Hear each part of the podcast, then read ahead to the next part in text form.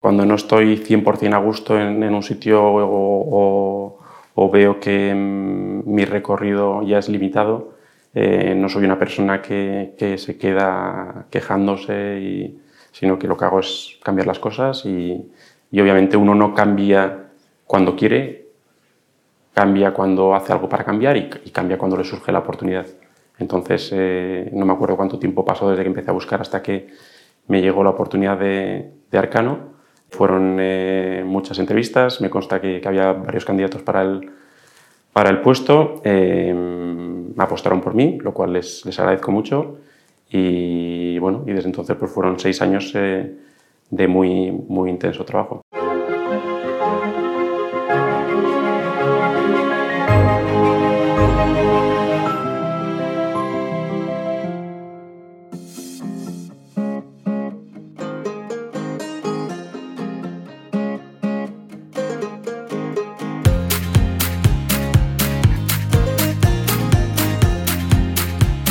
Bienvenidos a All in the Game, el podcast que te acerca a las personas que lideran la industria de gestión de activos en nuestro país. Un podcast que realizo con Clara Bernal y con el apoyo de dos gestoras, Columbia, Trinidad y Pictet Asset Management. Nuestro invitado de hoy a All in the Game es Ion Zulueta, director de análisis de eCapital. Estuve tres años en, la gestora de, la Cucha, en diferentes eh, funciones dentro del, dentro del equipo de gestión. Eh, entre ellas eh, llevaba, gestionaba un fondo de fondos de retorno absoluto. en aquellos años estaba muy en boga la, gestión alternativa, pero la gestión alternativa líquida, no, los mercados privados de hoy en día, sino más el retorno absoluto, hedge funds y demás. y, entonces en aquel momento allá por 2007, 2008, eh, tuve claro eh, que quería desarrollar mi, carrera eh, en esa dirección y, quería trabajar en un fondo de hedge funds. entonces tuve varias entrevistas para ir a, Londres y, el proyecto que más me, ilusionó y donde apostaron por, mí fue Valir Asset Management, que es o era una filial del grupo Credit Andorra, que en el pico de activos pues llegamos a gestionar 2.000 millones en, hedge funds, que, que es mucho dinero. Ion Zulueta se incorpora en 2021 como director de análisis de eCapital tras haber formado parte del Multifamily Office de Arcano Partners durante seis años. Antes trabajó en Credit Andorra, en Valiria Asset Management, en Cuchabán y también en Inversis. Hay dos aspectos que como profesional le han marcado. Uno, haber trabajado como banquero privado, lo que le permite entender mejor al cliente y tener un perfil técnico más completo. Y después, estar al frente de la selección de activos y construcción de carteras.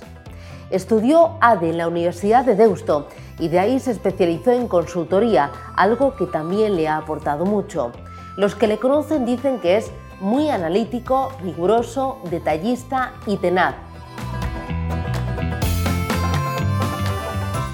Su equipo, una familia comprometida, todos van a meter el gol en la misma portería. Cosas que hemos descubierto. Ha jugado muchos años al hockey hierba en la división más alta a nivel nacional. Si fuera un deporte profesional, dice que le habría encantado vivir de él. También le encanta el mar. En otra vida, Ion había trabajado en el oceanográfico.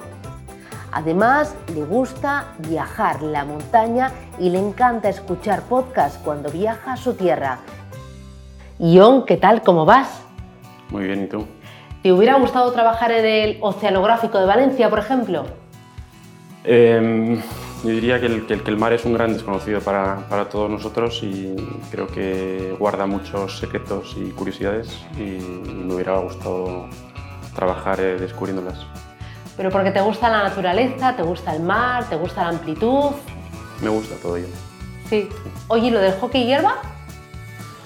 Pues he jugado hockey hierba desde, no lo sé, desde que era muy pequeño, desde que tenía 8 años. Eh, otra gente juega fútbol, juega baloncesto.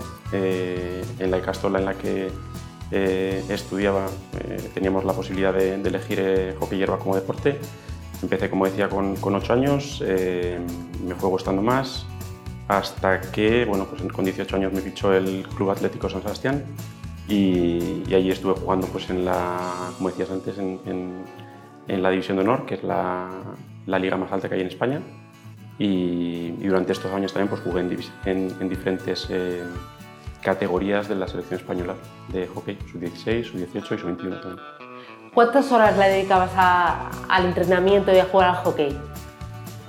Pues eh, cuando estaba estudiando y luego trabajando, pues eh, si salía de trabajar a las 7 y media, pues eh, estaba entrenando a las 7 y media, 8, hasta las 10 todos los días, así que 5 días a la semana, más luego los fines de semana que teníamos partido y a veces viajábamos a Madrid, a Barcelona, a Canarias en alguna ocasión. ¿Y con qué te quedas de aquellos años? ¿Qué has aprendido de, de, de ese deporte, de tus compañeros, de tu entrenador? Pues yo creo que en el deporte uno aprende muchas cosas que son tremendamente aplicables en, en el trabajo. Yo creo que estamos relativamente cansados de, de escuchar ejemplos de, de deportistas que, que, ponen ejemplos ¿no? de, cómo todas estas, eh, todos estos aprendizajes son aplicables en el mundo empresarial. ¿no? Con lo cual creo que no voy a decir nada, nada, nada original. Eh, creo que aprendes a, trabajar mucho, aprendes a a, no dejarlo cuando algo no te sale bien, eh, aprendes a ser un buen compañero, aprendes a, trabajar con tus compañeros, aprendes a ayudarle cuando tienen problemas, aprendes a que tú solo no puedes tirar del carro y de nuevo eh, el equipo funciona mejor cuando está todo el mundo eh, remando en la misma dirección y todo el mundo comprometido. Se aprende muchas cosas. ¿Lo echas de menos? ¿Te hubiera gustado vivir del deporte? Me hubiera gustado, sin duda alguna. Eh, y de hecho a veces eh, sueño con ello, con lo cual yo creo que tengo un, un, pequeño, un pequeño, no voy a decir trauma, porque no trauma suena negativo, pero, pero sí, que, sí que me acuerdo bastante de ello, pero creo que cuando lo dejé, que lo dejé con 27, 28 años, eh, fue el momento propicio, no me arrepiento, eh, eran muchos, muchos años donde me dedicaba a estudiar, trabajar y, entrenar y, me apetecía vivir más la, la, vida. Cuando eras pequeño, ¿qué, ¿en qué pensabas? ¿Qué querías ser de mayor? ¿Eras buen estudiante? Sí, era buen estudiante. Eh, era una persona eh, estudiosa. Eh, no siempre, no sé brillaban las, las, notas. Era más bien un estudiante de, de, de sietes. pero, pero sí, era una persona eh, aplicada respecto a qué quería ser, pues cuando era una persona eh, muchísimo más joven eh, y quizá por, por, por influencia de, de, mis padres, eh, como te decía antes, eh, pues pensaba en ser médico, pero cuando ya tuve uso de razón, pues me di cuenta que no, que no era lo que, lo que quería hacer. Y, luego más adelante, cuando tenía 19 años aproximadamente, eh, tuve un accidente de moto y bueno, pues como no había sido mi, mi, culpa, sino que fue un coche que, que se me cruzó, pues me dieron una indemnización que, que, también fue un poquito más elevada por ser, eh, entre comillas, deportista de élite. Y, y, entonces ese dinero eh, lo invertí en lo que entonces era Indosuez. no es que yo lo invirtiera, sino que busqué asesoramiento y, y, entonces en ese momento me empecé a, a interesar por el, por el sector en el que trabajo. Empiezas a estudiar en la universidad, ¿cómo son los años de universidad? Eh, sinceramente, eh, si, si, volviera hoy a la universidad, eh, la aprovecharía eh, mucho más. Eh, cuando vas a la universidad eres em, excesivamente joven eh, y no eres, yo creo, consciente de todo el partido que le puedes, que le puedes sacar eh, y cuanto más partido le saques luego más te va a servir en tu, en tu, vida, en tu vida laboral. ¿Eras buen estudiante en la universidad? ¿Sacas buenas notas? Sí. Sí. sí, sí. ¿Y luego terminas? ¿Y cómo es tu primer puesto de trabajo? Pues eh, estuve estudiando eh, fuera eh, casi un año, estuve en, en Dinamarca em, y mientras estaba allá estaba también pensando en, en, en mi futuro, en mi futuro más, más cercano y estaba pensando por lo tanto en las prácticas de, de verano y, y entonces eh, me puse en contacto con, con, varias agencias de valores en San Sebastián y, y, entonces bueno, empecé a hacer unas prácticas en, en Safei, lo que luego fue Inversis y lo que hoy es eh, Antbank. Y, estuve allá tres meses y luego ya me, cogieron de, de, fijo y ahí empecé como, como banquero privado y estuve allá dos años. Oye, ¿y lo de Dinamarca cómo fue? Pues muy divertido. ¿Es muy diferente el método de enseñanza en Dinamarca España? Em, es una enseñanza más, más práctica eh, y más a través de, trabajos y proyectos que, a través de, la teoría y los exámenes ¿no? basados en, esa teoría.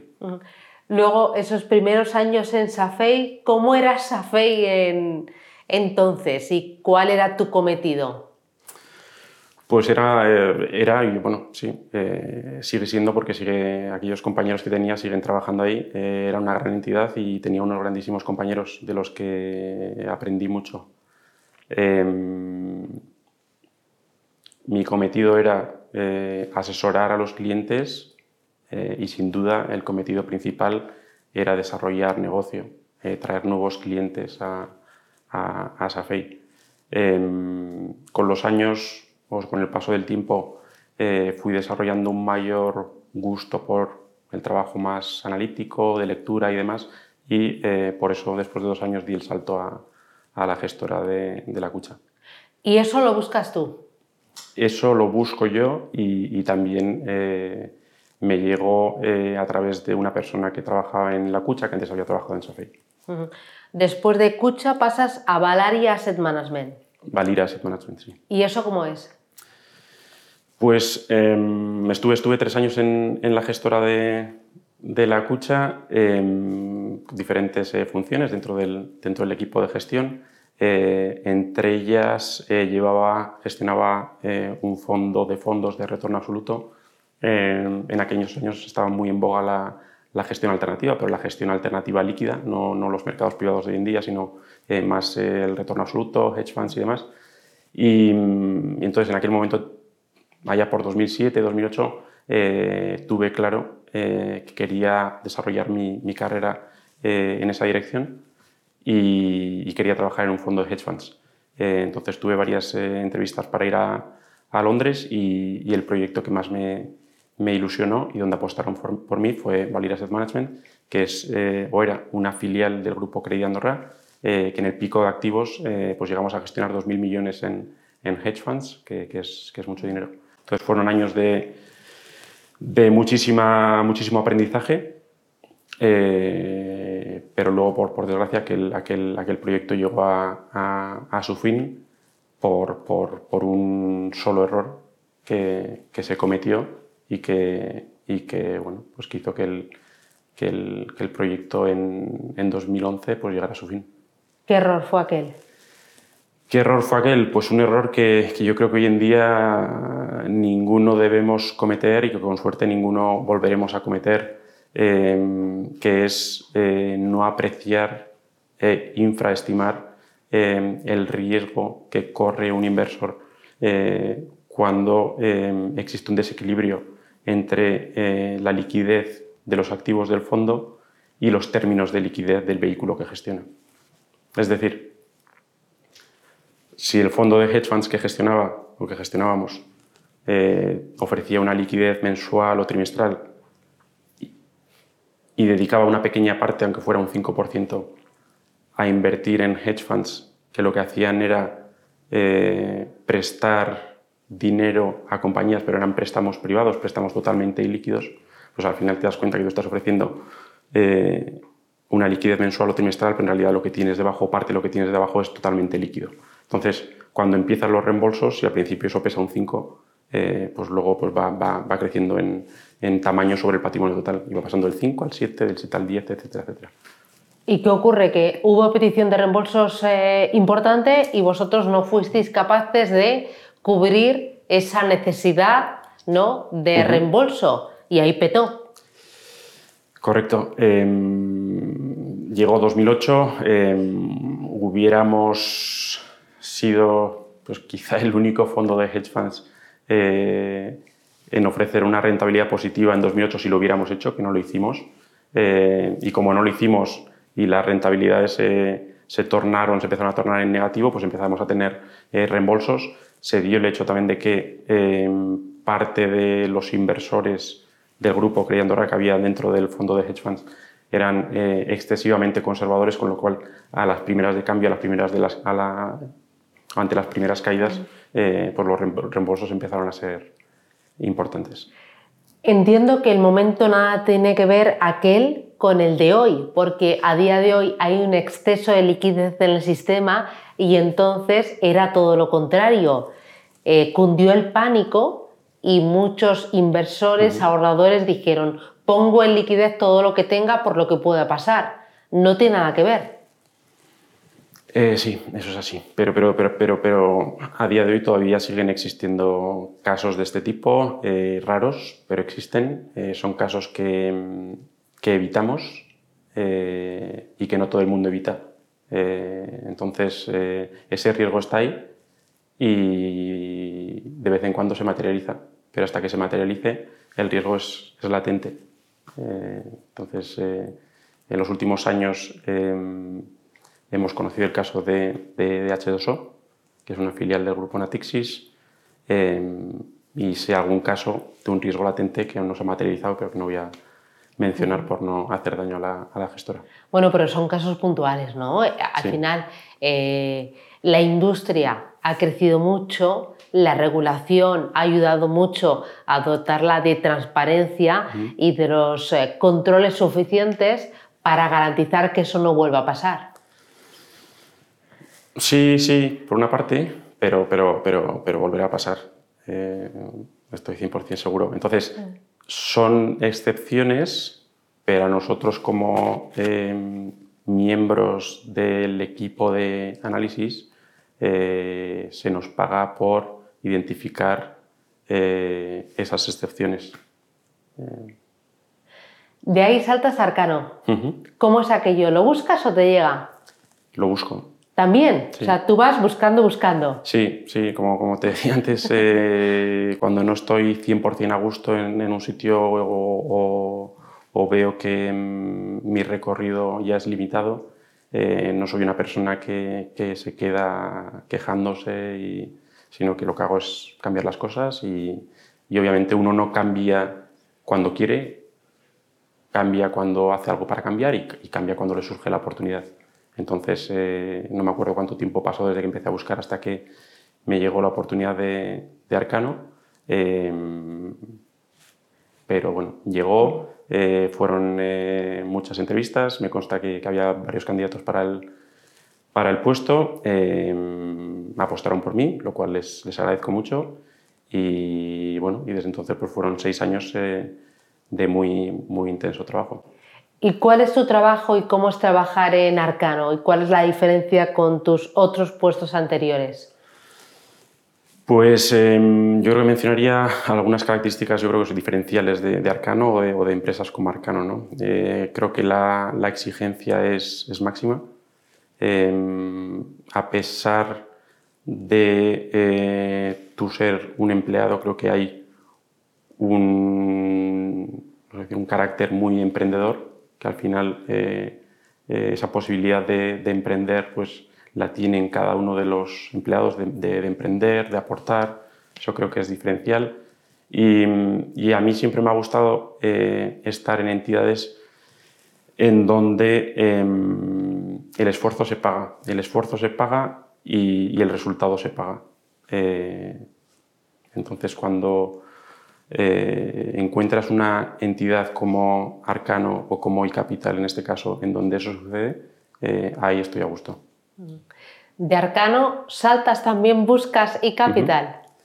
No, eh, bueno, eh, y Capital, como, como sabrás, compró el Multifamily Office de, de Arcano en agosto de, de 2021 y, bueno, y, en esa época nos, nos incorporamos y la verdad es que hemos encontrado una, una empresa, una entidad financiera fantástica, eh, compañeros eh, fantásticos también en el plano profesional y sobre todo en el plano eh, personal y esto eh, aplica tanto a, compañeros como, como, a socios. Eh, no tengo más que buenas palabras hacia, hacia ellos y, mi día a día pues prácticamente no, no ha cambiado. he notado un grandísimo apoyo desde el principio, un apoyo que sigo teniendo Em, no me gustan las injerencias, apenas las tengo, tengo gran libertad eh, y trabajo mucho, pero eh, de nuevo, eh, trabajar mucho si luego se recompensa, para mí no es un problema.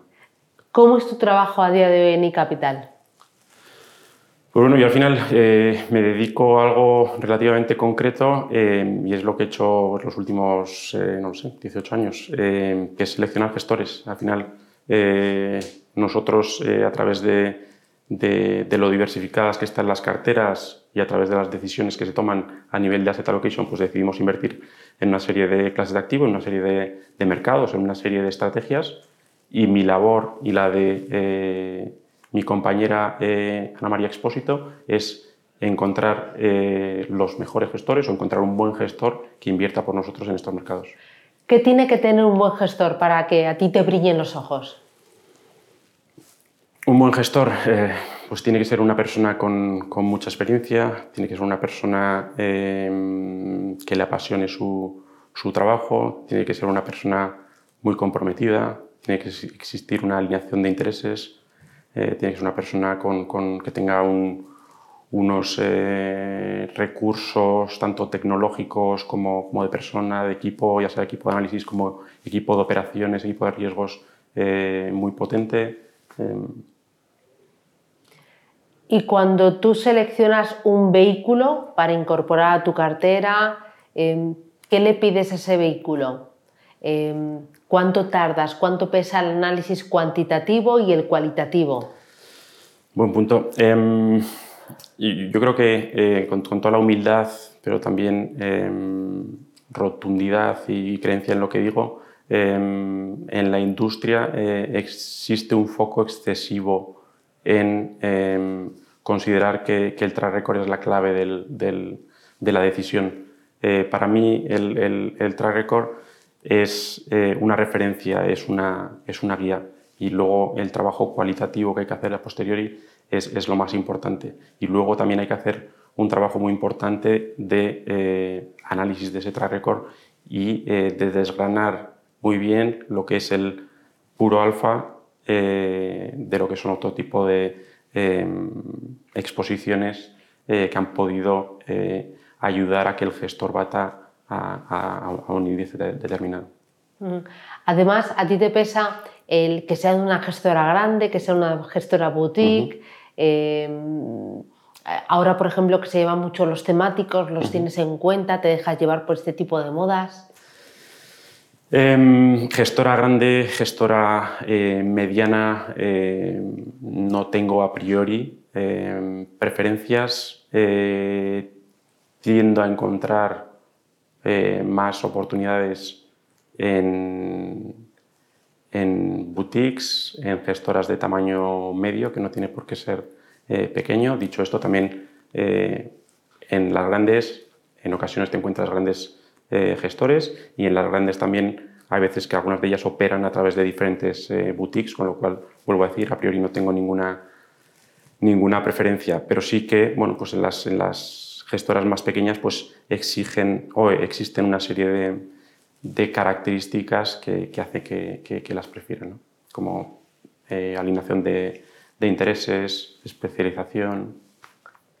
Y además de la gestora, entiendo que incorporas eh, elementos ESG, ahora lo de la sostenibilidad parece que si no lo incorporas a la cartera estás fuera de juego y no sé si también tú eres muy de temáticas o ese tipo de modas lo dejas a otro lado o quizás no es una moda y tú dices, oye, para mí es parte de estructural porque creo en ello. O sea, ¿cómo ves todo este movimiento? Porque lo de los temáticos hace tres años no existía y ahora comemos con ellos todos los días. Sí. Em, decir, intento conocerme a mí mismo em, y en ese conocimiento de mí mismo creo que soy bastante consciente de que, de que soy bastante, bastante contraria y esto también a veces em, eh, o, lo aplico a las, a las inversiones, no de forma consciente sino inconsciente. Y, y, en el caso de, de los fondos temáticos, eh, lo cierto es que hemos mantenido en los últimos años una posición muy, muy escéptica. Em, y digo hemos porque eh, ha sido una opinión em, bastante compartida por otros miembros de, del comité de, inversiones. Dicho esto, hemos podido mantener esta opinión y también la decisión de limitar la exposición a estos fondos gracias a que no tenemos imposiciones de ningún tipo por parte del equipo directivo o, de los socios de, la empresa en la que trabajamos y al final trabajamos en una empresa en donde eh, se promueve el, libre pensamiento. Mm, y por ejemplo, con los fondos ESG, ¿qué te parece toda esta ola? ¿Crees que hay mucho de copostureo y poco de verdad? ¿O crees que hay mucho de verdad que ahora podría sufrir también con eh, esta volatilidad de los mercados que nos va a hacer mirar más a la rentabilidad y pensar menos en el ESG? Sí, no, no creo, que tiene, todo el sentido el incorporar eh, el ESG al proceso de, inversión. Eh, no tengo datos para, justificar lo que voy a decir, pero estoy de acuerdo en eh, lo que em, decías de que probablemente em, haya gente que, se tome muy en serio em, esa labor de, análisis y, otros menos y que lo incluyan en su proceso de inversión más como una parte de marketing. ¿Y alternativos en este momento qué te parece? Ahora que, que cuesta, bueno, que es prácticamente tarea imposible el batir a la inflación. Bueno, nosotros eh, también como, como, como, parte del equipo viene de, de Arcano, eh, pues venimos muchos, muchos años incorporando em, eh, activos alternativos, fondos que invierten en mercados privados a, a las carteras y al, y al patrimonio de, de nuestros clientes. Eh, cuando llegamos a Capital eh, nos damos cuenta que, en eso coincidimos eh, plenamente con, ellos, con lo cual mm. la experiencia que Capital tenía también en invertir en mercados privados también era muy, muy importante. Entonces, a la hora de invertir en mercados privados, tratamos de, diversificar a muchísimos niveles, no, no solo a nivel de, gestor añada, sino también a nivel de, estrategias, ¿no? por lo cual los clientes pues, pueden tener exposición a, a, private equity, a infraestructura, a deuda privada, a venture capital y también a inmobiliario. En, el, en, el, en el, caso de, concreto del, del inmobiliario, em, tenemos también un equipo que, que, se dedica a invertir directamente y esa es la razón por la que eh, la inversión en, fondos inmobiliarios suele ser bastante más reducida comparando con, con otras estrategias, porque normalmente pues, eh, compramos eh, inmuebles directamente con, con, un sesgo fuerte a España y en un futuro no muy lejano te ves incorporando a cartera activos digitales, NFTs, eh, tokens. ¿Qué, te parece todo este ecosistema?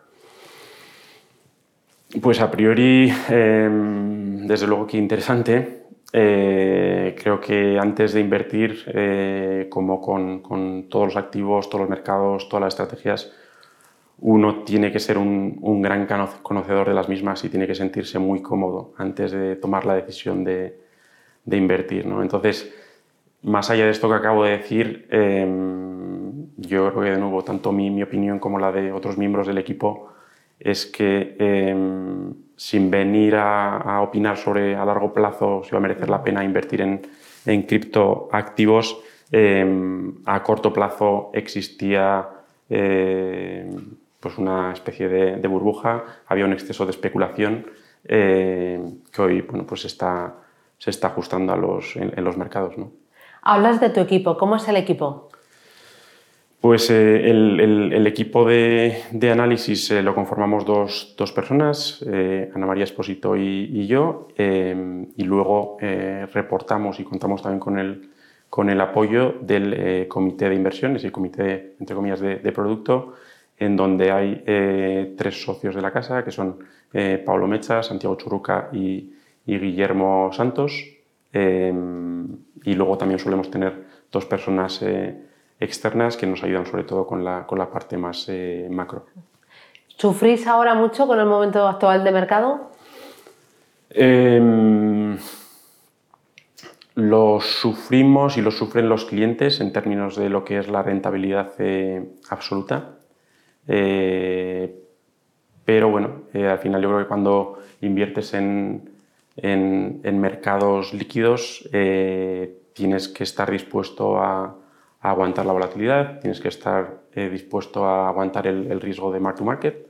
Y pensamos que es, que es, que es lo que lo que, lo que estamos viendo y lo que, lo que los clientes están, están viviendo en sus propias, en sus propias carnes. Entonces, dicho esto, em, estamos tranquilos y satisfechos del trabajo realizado eh, porque eh, gran parte de las inversiones que hemos realizado están funcionando eh, en línea con lo que esperábamos y también porque hicimos de forma acertada un recorte de, de, riesgo a principio de año que está, que está pagando. ¿Te preocupa la situación de, de ahora mismo con esa alta inflación, con el acelerón de la Reserva Federal de Estados Unidos y también el Banco Central Europeo, no sé si un poco a destiempo? Sí, sí, sí yo creo que son, son, son los principales temores que, que, hay ahora mismo en el mercado, con lo cual, obviamente, sí. ¿Pero crees que lo estamos infravalorando? En general sales a la calle y sí, nos preocupamos porque la gasolina es más cara, el pan es más caro, pero mm, no sé si no somos conscientes de lo que supone tener una inflación tan alta durante ya tanto tiempo.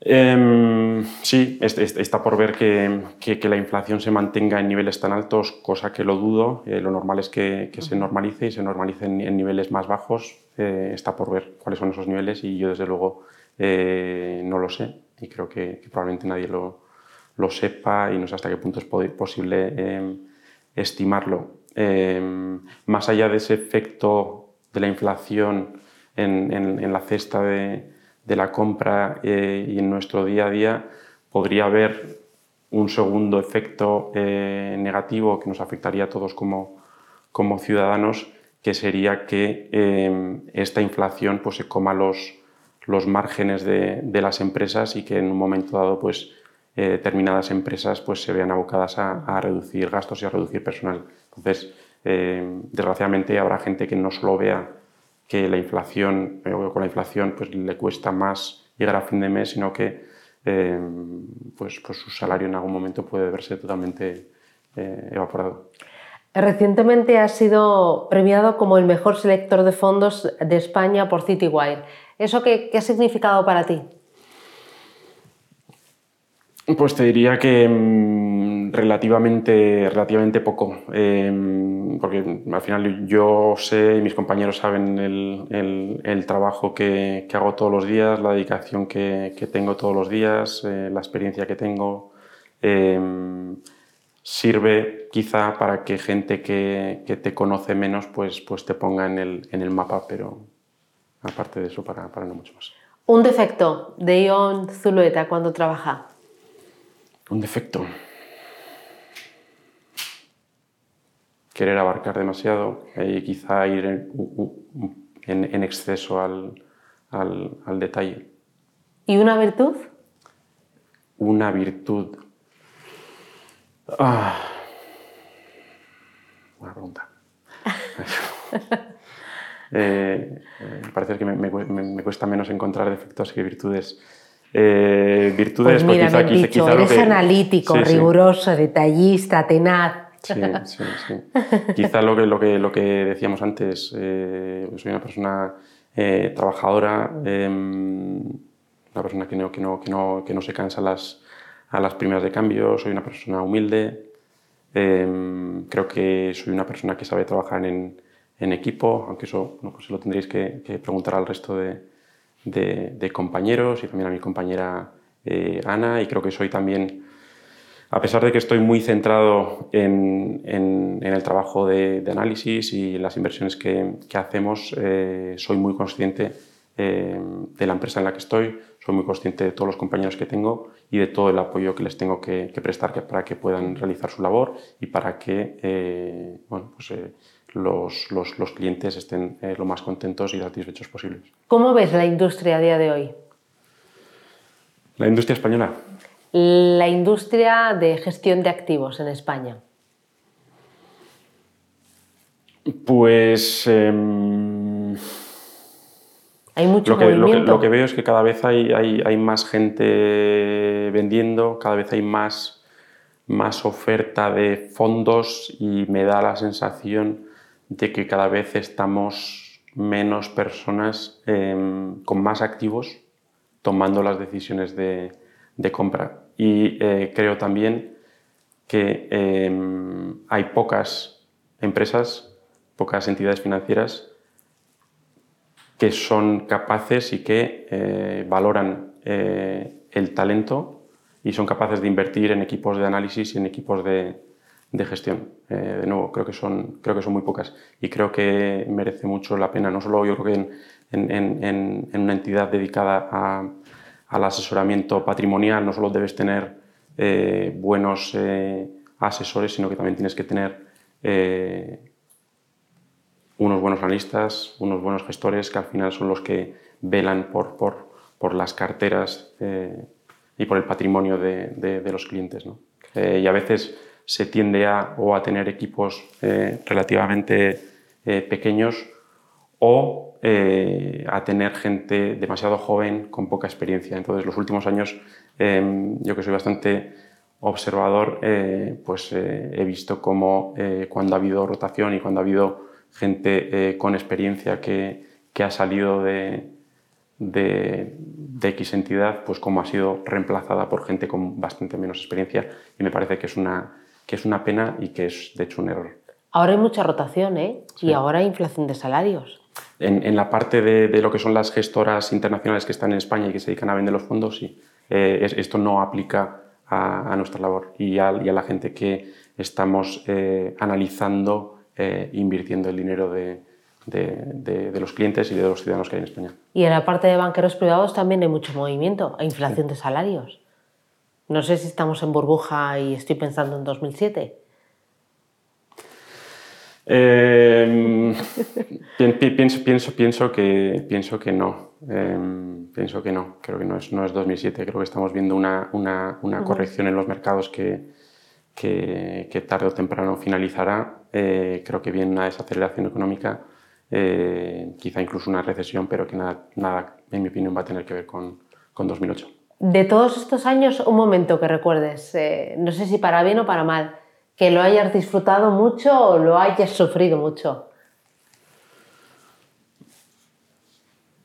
Cuando, ah, a nivel profesional, cuando, cuando em, cuando las carteras están alineadas con el mercado, eh, pues te vas muy, muy satisfecho a, casa. Cuando el mercado te pilla a, contra, a contrapié, eh, por contra te vas muy, te vas muy preocupado. Entonces, cuando llevas una época en donde eh, estás muy alineado y, llevas tiempo em, acertando en tus predicciones, en tus inversiones, pues de luego que que, te sientes mucho más satisfecho como profesional. Las tres últimas preguntas con Columbia Nidel y con Pictet Asset Management. Una persona a la que admires. una persona a la que admire. No, no, no sabría decirte una sola persona a la que, a la que, a la que admiro. Eh, admiro a las personas que han, que han montado eh, capital y que, y que han sido capaces de crear esta gran, esta gran empresa. Un consejo a los jóvenes que dan sus primeros pasos en el mundo laboral. que creo que, y esto es algo muy personal, creo que hay un, exceso de, de foco en, en, el ocio.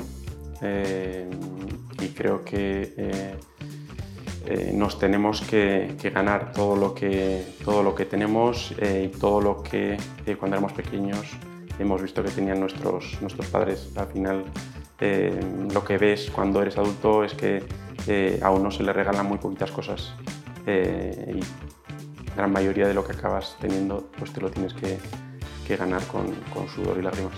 Entonces que trabajen duro, que se formen y, bueno, y que sigan eh, insistiendo eh, y tratando de eh, enfocarse en aquel trabajo que les gusta, porque es mucho más fácil pasarte 12 horas trabajando si haces algo que te gusta que si no. ¿Crees que hay un déficit de responsabilidad y un superávit de frivolidad entonces en, en los jóvenes? Sí, sin duda. Eso es peligroso, ¿no? porque qué generación estamos criando. Sí, sí. Yo como no creo ninguna, no te puedo. No sé, pero entonces el futuro mal pinta. Sí, sí, sí, sí pero bueno, no, eso ya es, es, cuestión de, los, los, educadores, de, una decisión que, que, tienen que tomar y, y, un cambio de rumbo que, en mi opinión deberían, deberían hacer. ¿Cómo te ves dentro de 3-5 años? Em, pues me veo, me veo, me veo igual que ahora. Eh, más mayor, pero, pero, pero haciendo lo, mismo que ahora, eh, con suerte eh, en una empresa que, que habrá seguido creciendo y, y con más experiencia. ¿Y la industria cómo la ves dentro de cinco años? Cambian muchísimo las cosas como para pensar en, cinco años. En cinco años probablemente eh, y en diez años nos llevemos eh, muchas sorpresas, algunas gratas y otras menos gratas. Eh, algo que estamos todos viendo, por ejemplo, es la, consolidación que, se está llevando a cabo en el, el sector financiero mundial y también, y también español. Entonces, yo creo que puede ser positivo pero también eh, a veces preocupa, eh, porque no es lo mismo eh, caer de pie en una posible fusión que, no hacerlo. ¿no? Oye, ya para terminar, me dicen que eres un poco cocinillas, que te gusta mucho cocinar. Pues no, ah, eso no? es cierto. pues me lo han chivado mal. No, no, no, no, no.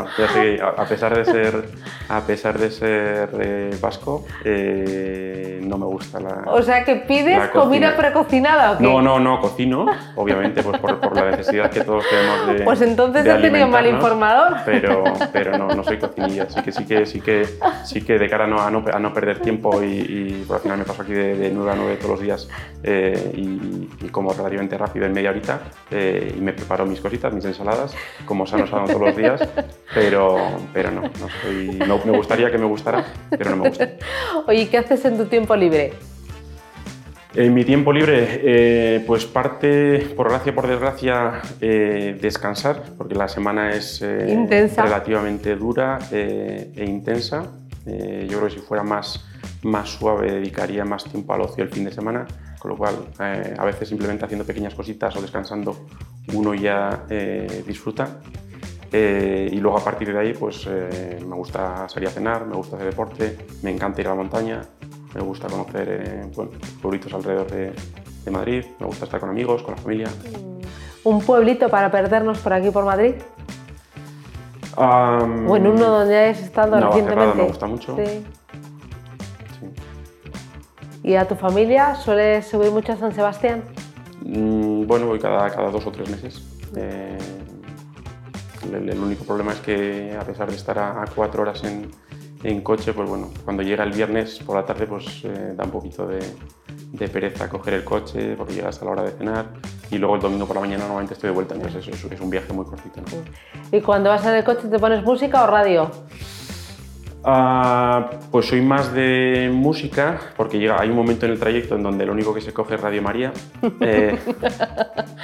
Eh, y, últimamente eh, me estoy aficionando mucho a aprovechar bien el, tiempo del viaje. Entonces lo que hago es, eh, antes del viaje me preparo podcast de, inversores y gestores que, ¿Ah, que, admiro, entonces les voy escuchando según Y por ejemplo, ¿qué te escuchas? Porque yo también soy un poco friki. Sí, pues bueno, pues hay, un, hay un estratega, por ejemplo, que, me encanta, que se llama Russell Napier, y bueno, el último viaje que hice le, le iba escuchando a él. Ah, y también de Value Investing. También, por ejemplo, hay una gestora que, también eh, me, parece, me parece unos grandes gestores que son Raffer, eh, y también además de, escribir y mandar a los inversores eh, cartas en donde expresan su, visión, opinión y, analizan eh, cómo está la, situación y lo que esperan ellos a futuro, también lo hacen en, modo podcast. Mm, pero todo ligado a la economía, a los mercados. Sí, sí, sí. Debería leer más cosas fuera de, los mercados. El problema es que hay tantísimo que, tantísimo que abarcar que em, si quieres ser bueno, si quieres hacer bien tu trabajo, tu dedicación tiene que ser muy importante. Yo creo que no hay persona en el mundo que eh, destaque por hacer bien algo o por ser bueno en algo. eh, y, no tenga una gran dedicación a aquello a lo que se dedica. Pues sabes que en Arcano tienen otros podcasts eh, de emprendedores eh, que yo también soy aficionada porque yo también consumo mucho podcast y están muy bien, muy bien. Sí, sí, estoy de acuerdo. Sí. oye, para terminar, de vez en cuando te pones algo de música, dime alguna música, o que te pusieras cuando jugabas al hockey para, para chutarte ahí un poco de emoción. Eh, puedo escuchar un poco de todo, desde, desde country, por ejemplo, eh, ah, que, me gusta mucho.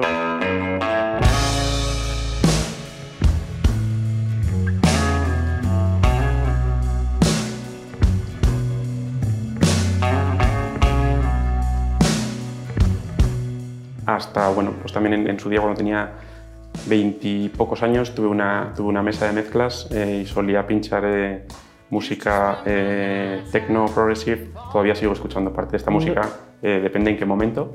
pero por ejemplo cuando hago deporte y demás, pues con los cascos sí que, sí que sigo escuchándola. Pues Ion, ha sido un placer conocerte. Vamos a intercambiar podcast a partir de ahora. Cuando me guste alguno mucho, te lo paso. Espero que nos escuches a nosotros y que escuches a algunos de, tus compañeros en, eh, en, otras casas para conocer su trayectoria y también su, forma de pensar y su visión de, del sector y de la industria. Enhorabuena por ese trabajo. Muchísimas gracias por colaborar en este All in the Game y hasta pronto y grandes éxitos. Muchas, gracias, a vosotras. Gracias. Gracias.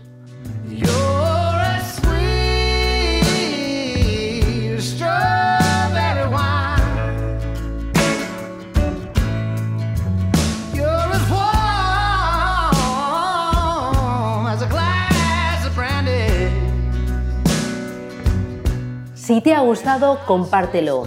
All in the Game es una serie de podcasts que realizo con Clara Bernal y con dos gestoras internacionales, Columbia, Three y Pictet Asset Management, dos gestoras comprometidas con la educación financiera y la inversión sostenible.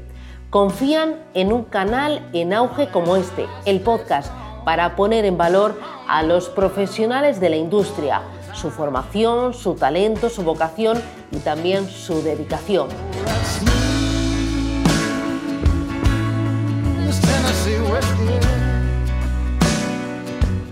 Columbia Three y Pictet Asset Management estamos orgullosas de que confiéis en All in the Game.